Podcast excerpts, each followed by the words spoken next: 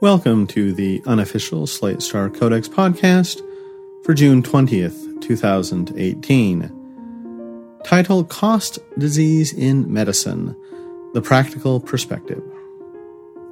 Sometimes I imagine quitting my job and declaring war on cost disease in medicine. I would set up a practice with a name like Cheap-O Psychiatry. The corny name would be important. It would be a statement of values.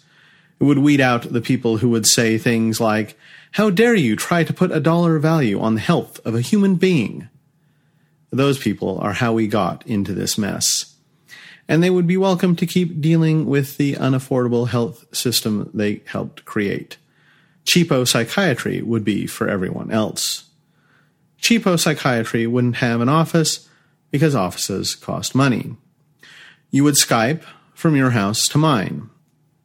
You wouldn't have a receptionist because receptionists cost money. You would book a slot in my Google Calendar. It wouldn't have a billing department because billing departments cost money. You would PayPal me the cost of the appointment afterwards, or to be really #aesthetic, use cryptocurrency. The Cheap-O website would include a library of great resources on every subject. How to eat right, how to get good sleep, how to find a good therapist, the cognitive behavioral therapy workbook, the meditation relaxation tape. But the flip side would be that Cheap-O appointments would be brutally efficient. If you had problems with sleep, I would evaluate you for any relevant diseases, give you any medications that might be indicated, then tell you to read the How to Get Good Sleep guide on the website. Boom. Done. Small talk would be absolutely banned. How little could Cheap-O charge? Suppose I wanted to earn an average psychiatrist salary of about $200,000. The whole point of cost disease is that we should be able to lower prices without anyone having to take a pay cut. And suppose I work 40 hours a week, 50 weeks a year, each appointment takes 15 minutes, and 75% of my workday is patient appointments. That's 6,000 appointments per year, so to make my $200,000, I would need to charge about $35 per appointment. There would be a few added costs. Malpractice insurance would probably run about $10,000 per year, but this is the best case scenario. $35 per appointment isn't bad. Most existing cash-only psychiatry practices charge at least $150 per 30-minute appointment. So we would be less than a quarter of the going rate.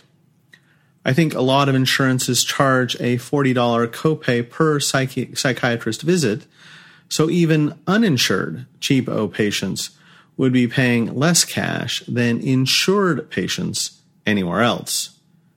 Create Cheap-O-style psychiatry offices, primary care offices, etc., all around the country, and maybe, aside from catastrophe insurance, which should be cheap, having health insurance would no longer be such a big deal. My job is great, and I love it, so I'm only slightly tempted to do this myself. The reason I bring it up is, why doesn't anyone else do it? And if it's possible to provide cheap healthcare like this, then how does healthcare still cost so much? What am I missing? I don't know. I've never run a business, and it's probably much harder and more expensive than I think. One of the reasons for my Cheap-O fantasy is so that I could find out. But here are some speculations. Part of the reason might be because there's a shortage of doctor entrepreneurs, and the few existing doctor entrepreneurs are busy finding new ways to make ultra-boutique super-premium clinics that they charge rich people $500 an hour for the privilege of entering. And they're doing that because it pays way more than $200,000 per year.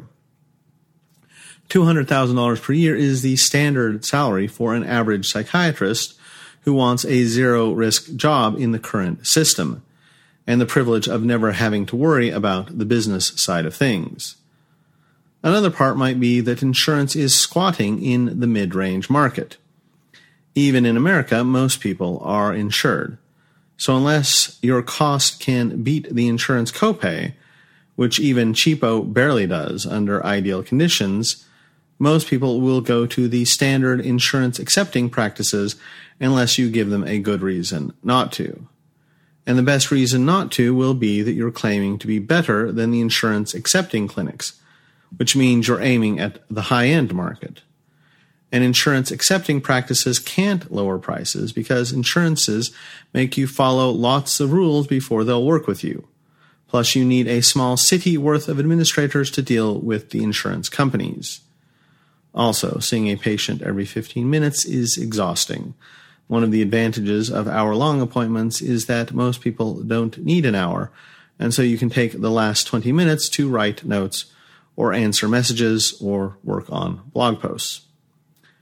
Right now, the only way I can imagine the niche getting filled is somebody doing it for the lulz strikeout as an act of political protest.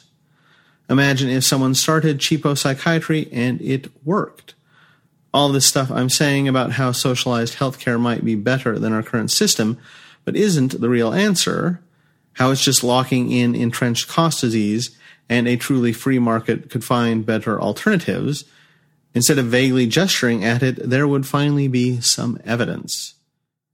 Well, there's already the Surgery Center of Oklahoma, which does exactly this, and cost about a fifth as much as surgery anywhere else.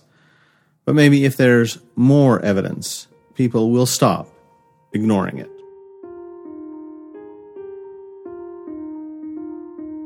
This audio version of Slate Star Codex is provided with the permission of Scott Alexander. I am not Scott.